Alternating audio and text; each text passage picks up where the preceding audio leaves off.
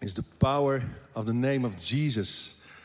And it is His Spirit that breaks through in our darkness with His light. Het is de Heilige Geest die doorbreekt in de duisternis waarin we soms kunnen verkeren. Gisteravond hadden we een hele bijzondere avond in de Groene Ster. Een stille tocht langs fakkels, een overdenking van Harm Renkema. Maar voordat de avond begon, we dingen aan het klaar aan het zetten waren... kwamen er een, een paar meiden met, met hun hond aanzetten, aanwandelen. En, en ze zagen die fakkels branden, die, die olielampjes, die lichtjes branden. En ze, zei, ze zeiden, gaan jullie geesten oproepen of zo? Ik zei, nou, Harm en ik keken elkaar aan. We dachten allebei hetzelfde volgens mij, maar ik zei het. Ik zei, nou, we gaan wel een geest aanroepen, ja. Dat is de Heilige Geest. Oh, dat zal wel de goede zijn. Toen liepen ze verder. Nou, ik heb ze ook uitgenodigd, misschien zitten ze hier vanavond. Maar in ieder geval, welkom allemaal. Het thema is Son of Suffering. En het thema hebben we uitgekozen in de programmering... omdat het een nummer is van Battle Worship Music. Een van hun uh, nieuwste albums. En het sprak ons zo ontzettend aan, met name de tekst. En daar ga ik ook de overdenking op baseren. Uh, ik wil beginnen te lezen uit Jesaja 53, vers 3. Want daar komen we de man of the son of suffering tegen. Honderden jaren, zo'n 600 jaar voordat Jezus Christus gekruisigd werd... werd er dit al geprofiteerd voorzegd. Hij was veracht, lees mee, de onwaardigste onder de mensen. Een man van smarten, bekend met ziekte. En als iemand voor wie men het gezicht verbergt. Hij was veracht en wij hebben hem niet geacht. Voorwaar, onze ziekte heeft hij op zich genomen. Onze smarten heeft hij gedragen. Wij hielden hem echter voor een geplaagde, door God geslagen en verdrukt. Een man van smarten, een man die lijden kende, die vertrouwd was met ons lijden, met onze smarten, met onze pijn, met ons verdriet en natuurlijk ook met onze vreugde, met onze blijdschap die we ook kunnen hebben in het leven. Maar veel mensen lopen rond met de vraag: ja, maar moest dit nu zo? Goede Vrijdag, de kruisiging. Was dat echt nodig? Was er geen andere manier om ons bij God de Vader terug te brengen? Waarom moest Jezus sterven op zo'n vrede, gruwelijke wijze? De son of suffering. De zoon van God. De man van smarten. Waarom moest hij zoveel lijden ondergaan? En misschien stel je de vraag af: hoe kan de God van liefde nu zijn eigen zoon overgeven aan zulke heftige martelingen, vernederingen, verachtingen? Zijn wij als, als mensen dan zo slecht? Is ons hart nu zo arglistig en bedorven? Zijn we nu zo ver van God afgedwaald? Het humanisme zou zeggen, nou, de mens die is best wel goed in zichzelf. Maar is ons hart dan zo duister geworden? Waarom moest onschuldig bloed vloeien aan een stuk hout dat als een vloek werd gezien? De gezegende werd een vervloekte. Kon het niet anders? Was er geen ander middel? Even terug naar, naar hoe het eigenlijk begon. Dat God de mens had geschapen naar zijn evenbeeld. Hij gaf hem de keuzemogelijkheid. Maar de, de mens koos om te eten van die vrucht van de boom van kennis van goed en kwaad. En, en de zonde kwam deze wereld in. Er kwam een storing, er kwam een breuk in de hele schepping. En ook in de relatie tussen God en mens. En wat doet God? God, God geeft via Mozes de wet aan zijn volk Israël. Allerlei voorschriften en rituelen. Hij stuurde profeten om de relatie tussen hem en zijn volk, maar ook door zijn volk de hele wereld te herstellen. Hij, hij gaf de wet, hij gaf richtlijn, hij, hij gaf profeten om mensen te helpen op het goede spoor te blijven. Om mensen te beschermen van, van onrecht, van leugen, van bedrog, van diefstal, van haat, van hoogmoed, van jaloezie, van roddel, van misbruik, van overspel, van moord, van afwijzing. Maar het hielp niet. Hier kon God geen pleister opplakken. zonde en, en onrecht kan God niet zomaar door de vingers zien. Tegenover schuld, dat weten we allemaal, staat straf. Maar hoe kon die schuld nu doorstreept worden? Hoe, hoe kon die schuld die wij met ons meedragen kwijtgescholden worden? Welk mens was goed genoeg, volmaakt genoeg om aan de rechtvaardige eis van Gods wet te voldoen, Gods eisen te voldoen? Niemand. Niemand. En daarom wees God, de Vader, zijn eigen zoon aan als het lam van God. Dat geslacht zou worden om de zonde van de wereld weg te dragen. En Paulus hij verwoordt het eigenlijk heel kernachtig en treffend in Romeinen 8. Het was voor de wet, zegt hij, niet mogelijk te bevrijden, ons los te maken van het kwaad. Want we willen soms wel het goede doen, maar we kunnen het soms niet. Het kwaad is altijd aanwezig. En, en omdat zij stuk liep op de zwakheid van de menselijke natuur. Daarom, om die reden, heeft God zijn eigen zoon als mens in het zondige bestaan gestuurd. Waarom? Om jou en mij, om ons te bevrijden van de zonde, heeft Hij het oordeel van God op zich genomen. En zijn wij nu kinderen van God. En laten we ons leiden door de geest van God.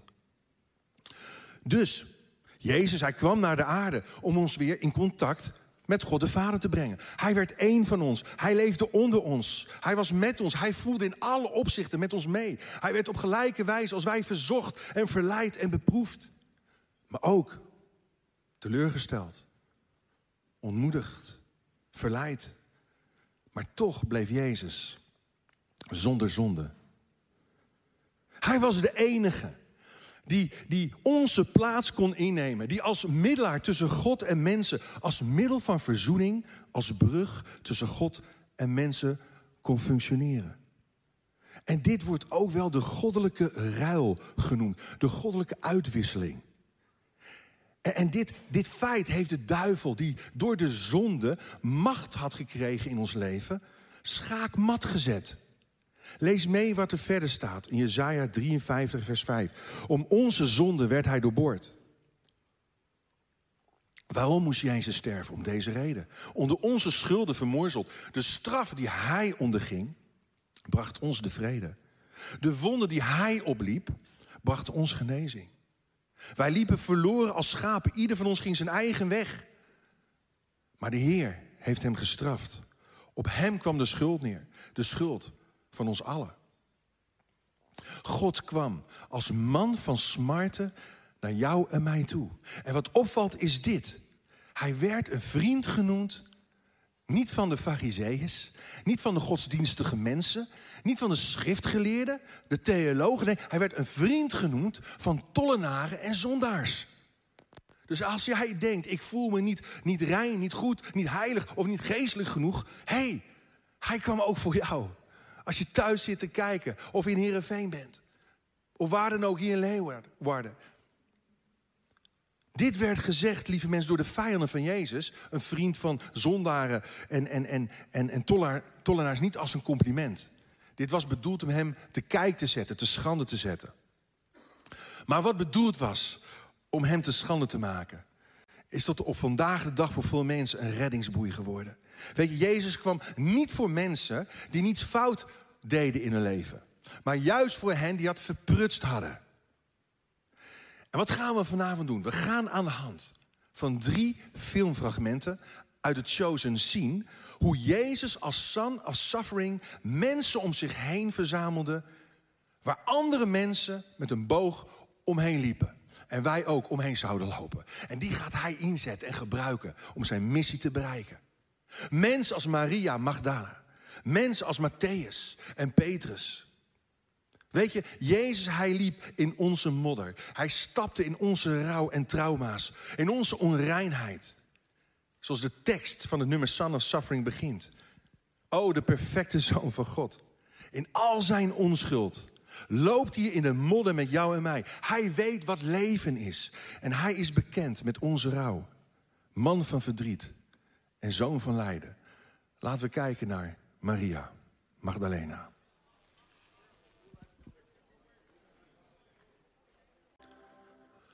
Als we kijken naar het leven van deze vrouw, Maria Magdalena, dan zien we dat deze vrouw erg beschadigd was. Leed onder trauma's. Je zou haar tegenwoordig misschien als een gekkie kunnen afschrijven. Een vrouw die waarschijnlijk opgenomen zou zijn geweest binnen onze psychiatrie. Die we zouden vol stoppen met allerlei medicijnen en pillen, zodat ze rustig zou blijven. Wegstoppen. Een vrouw waar je nauwelijks nog misschien contact mee kan maken, omdat ze gekweld wordt door boze geesten, die haar in een isolement opsluiten. Getraumatiseerd, bestempeld als onrein. Weet je, dit is een vrouw die al lang is afgeschreven door de samenleving. Waarvan de psychiaters zouden zeggen dat er geen hoop op genezing meer is. Dat ze haar hele leven gedoemd is om, om zo te blijven. Of misschien wel om in een instelling te gaan wonen. Zo'n vrouw was Maria van Magdalena. Haar toestand was akelig. Haar situatie was hopeloos. Ze kon zichzelf niet helpen en, en alle menselijke hulp schoot tekort. Maar dan gebeurt er iets in haar leven. En dat is die ontmoeting met Jezus, de man of suffering. En vanavond kun jij diezelfde ontmoeting hebben. Kun jij diezelfde aanraking krijgen? Kun jij diezelfde ervaring gaan ondervinden? En proeven en zien dat God goed is en jou niet afschrijft. Ze heeft een ontmoeting met de Messias Jezus. Zonder dat ze erom vraagt. En Jezus bevrijdt haar van zeven boze geesten. Wat een, wat een verlossing, wat een bevrijding moet dat voor haar zijn geweest. Wat een verandering. Van waanzin naar vrijheid. Van wanhoop naar wanhoop. Van veroordeling naar vergeving. Hoe ingrijpend is die verandering wel niet geweest? En dat blijkt uit het feit dat mensen konden zien dat ze anders was. Dat ze anders ging reageren. Dat ze Jezus ging volgen. Hem ging dienen. Hem ging helpen. Weet je, het feit dat Jezus zich door vrouwen liet dienen, om zomaar te zeggen, was overigens voor een Joodse leraar in die tijd zeer ongebruikelijk. Zelfs aanstootgevend. Waarom? Vrouwen werden in die tijd als minderwaardig beschouwd. En in het maatschappelijke leven ook als zodanig behandeld en benaderd. Maar Jezus, hij breekt dwars door heel veel barrières trouwens, maar ook door deze barrière heen. Door vrouwen toe te staan, om in een nauwe, pure relatie met Hem om te gaan. Zuiver, rechtvaardig, goed en liefdevol. En weet je, hij, hij strekt zich ook naar jou bloedend toe uit. Zoals hij dat met haar deed. En hij zegt, jij bent van mij. Ik heb je verlost. Je bent van mij. Ik ben je redder. Want ja, er is een God die huilt. Er is een God die bloedt. O prijs, die enige God die zich naar mij heeft uitgestrekt. Halleluja. Voor de zoon van lijden. De man of suffering. We gaan nu kijken naar een fragment van Matthäus.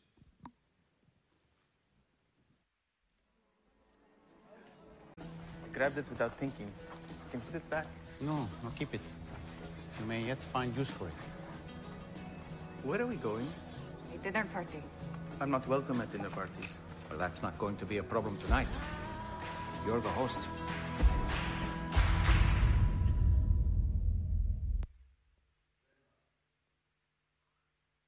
Maar aan anders.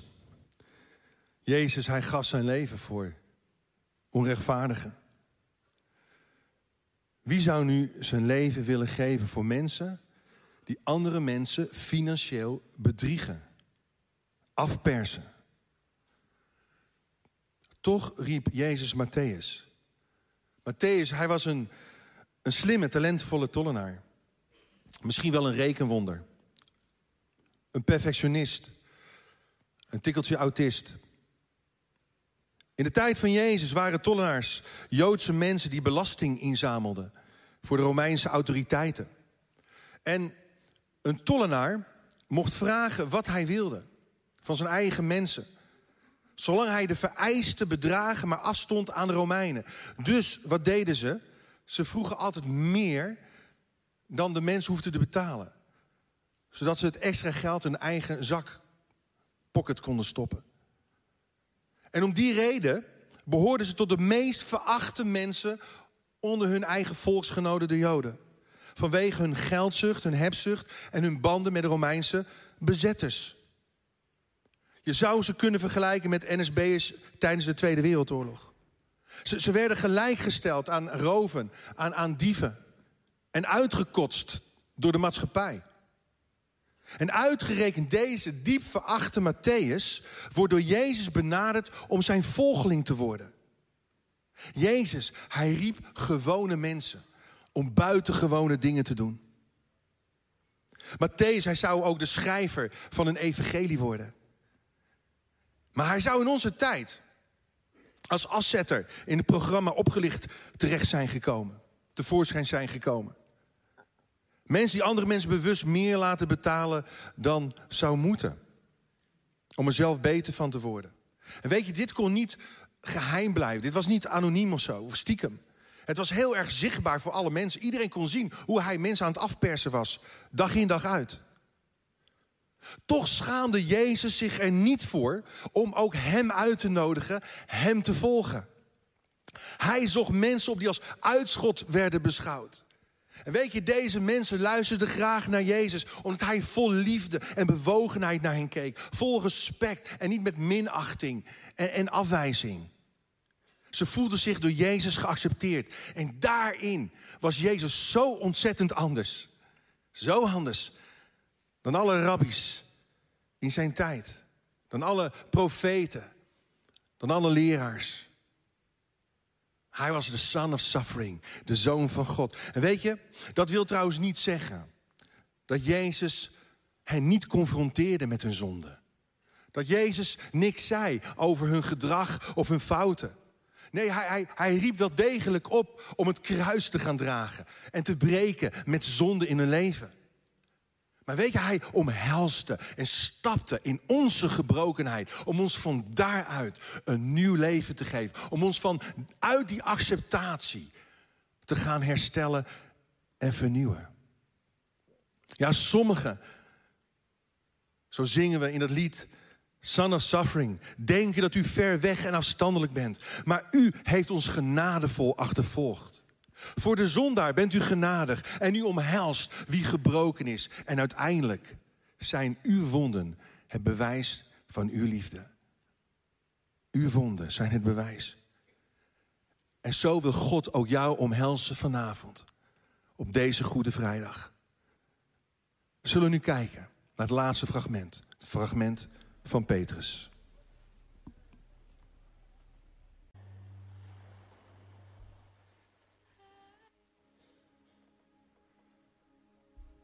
Petrus, de mens die het zelf allemaal wil oplossen, denkt op te kunnen lossen. Die het zelf allemaal wil doen. Als ik aan Petrus denk, een machtig figuur, maar dan zie ik een impulsieve en emotionele man voor me. Iemand die heel direct is in zijn reacties. Die eerst spreekt en daarna denkt. Misschien herken je jezelf er ook wel in die daardoor ook wel als eerste vaak een stap durft te zetten. Terwijl anderen nog een afwachtende, terughoudende houding aannemen. Hij is zo'n haantje de voorste. Niet bang om zijn mening onder stoelen of banken te steken. Zo eentje met een grote mond. Maar natuurlijk met een klein handje. Ondertussen is hij ook iemand die worstelt met zichzelf. Misschien wel met zijn geloof. En al worstelend in zijn leven, met zijn karakter ervaart hij hoogtepunten zoals dieptepunten in zijn wandel met Jezus. Even een hoogtepunt. Als Jezus een keer vraagt aan zijn leerlingen, zijn discipelen: Wie zeggen jullie dat ik ben? Er ging allemaal geruchten over Jezus, wie hij wel niet zou zijn. Elia of weet ik veel wat. Allemaal antwoorden gingen er rond en antwoord Petrus: U bent de Messias. U bent de zoon van de levende God. Wauw. Wat een, wat een geloof laat Petrus hier zien. Wat een waarheid om jaloers op te worden. En Jezus is zo blij met dit antwoord dat hij tegen Petrus zegt: Simon Barjona, Simon, de riet die wispelturig is, die wankel is, die, die labiel is. Joh, hé, hey, jij bent een Petrus, een rots. Op jou zal ik mijn kerk gaan bouwen. Maar meteen daarna, heel kort daarna, is er al een dieptepunt. Een misser. Zo'n faalmoment. Als Jezus begint te vertellen dat hij moet lijden en sterven, na drie dagen op zou staan, wordt Petrus zo boos. Hij hoort niet meer dat hij zou opstaan uit de dood, wat we met Pasen vieren. Hij hoort alleen maar dat hij zou moeten lijden en sterven. En, en hij zegt tegen Jezus, God verhoede het u, Heer. Hij ging tegenover Jezus staan en wilde hem tegenhouden om verder te gaan. En dan zegt Jezus, ga terug achter mij, Satan. Wacht even.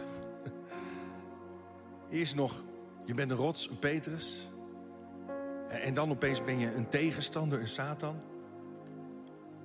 Maar Jezus, hij bedoelt, je zou me nog van de goede weg afbrengen. Je denkt niet aan wat God wil, aan wat, aan wat Gods plan is, maar alleen aan wat de mensen willen. En ik ben niet gekomen om, om te regeren met een ijzeren vuist, maar om te regeren door een houten kruis. En ik zal niet alleen lijden, ik zal ook uit de dood opstaan, ook voor jou.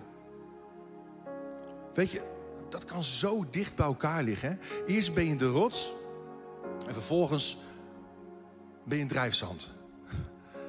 Eerst wandel je op het water met het oog gericht op Jezus. Even later zak je in het water. Weg in je twijfels, in je angsten. En we herkennen het allemaal wel. We hebben allemaal van die momenten. Er zijn momenten dat we ons heel sterk kunnen voelen.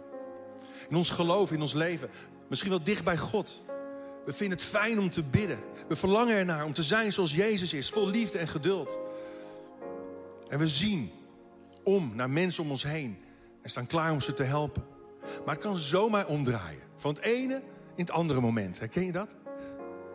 We twijfelen weer of God echt van ons houdt. We hebben even geen geduld meer voor die vervelende collega of leerling op het werk. We hebben het te druk met ons leventje, geen oog voor de nood van de ander.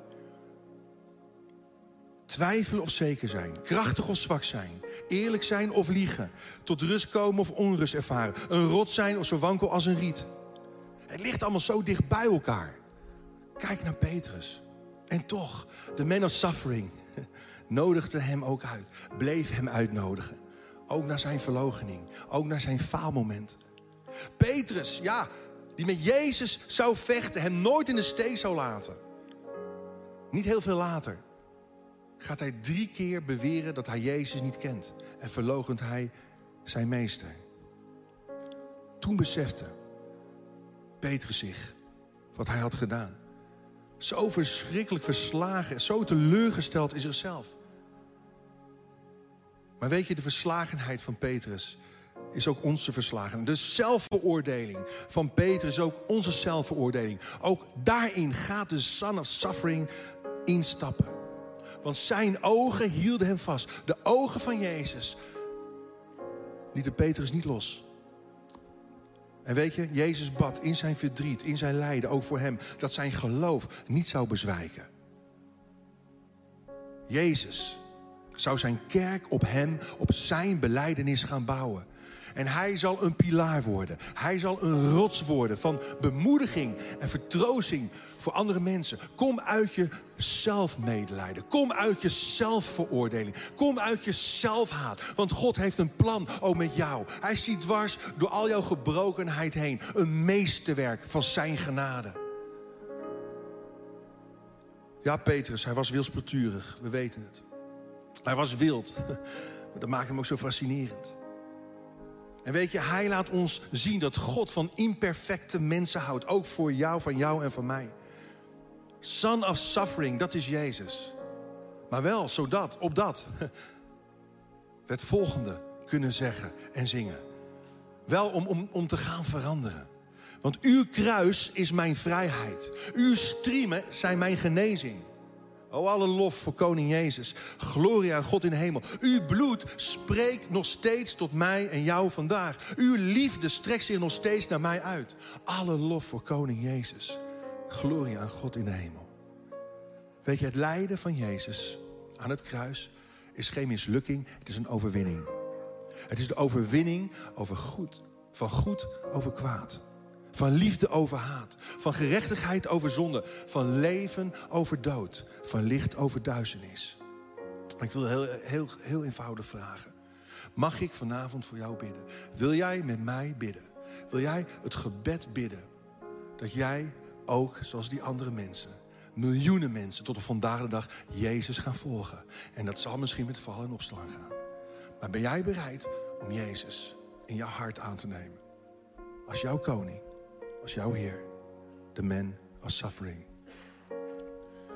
Zullen we bidden? Want ook tegen jou, wie je ook bent, waar je ook vandaan komt, zegt God tegen jou. Zegt Jezus tegen jou. Je hoeft je niet langer te veroordelen. Je hoeft je niet langer te pijnigen omdat je jezelf niet goed, niet mooi, niet slim, niet beschaafd genoeg vindt.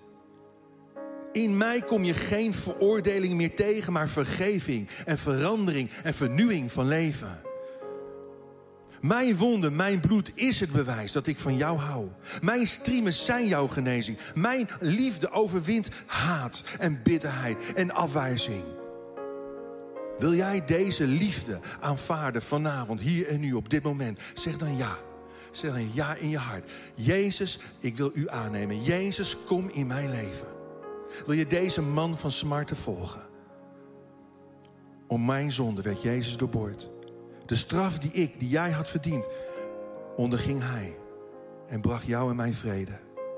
Zijn wonde gaf mij genezing.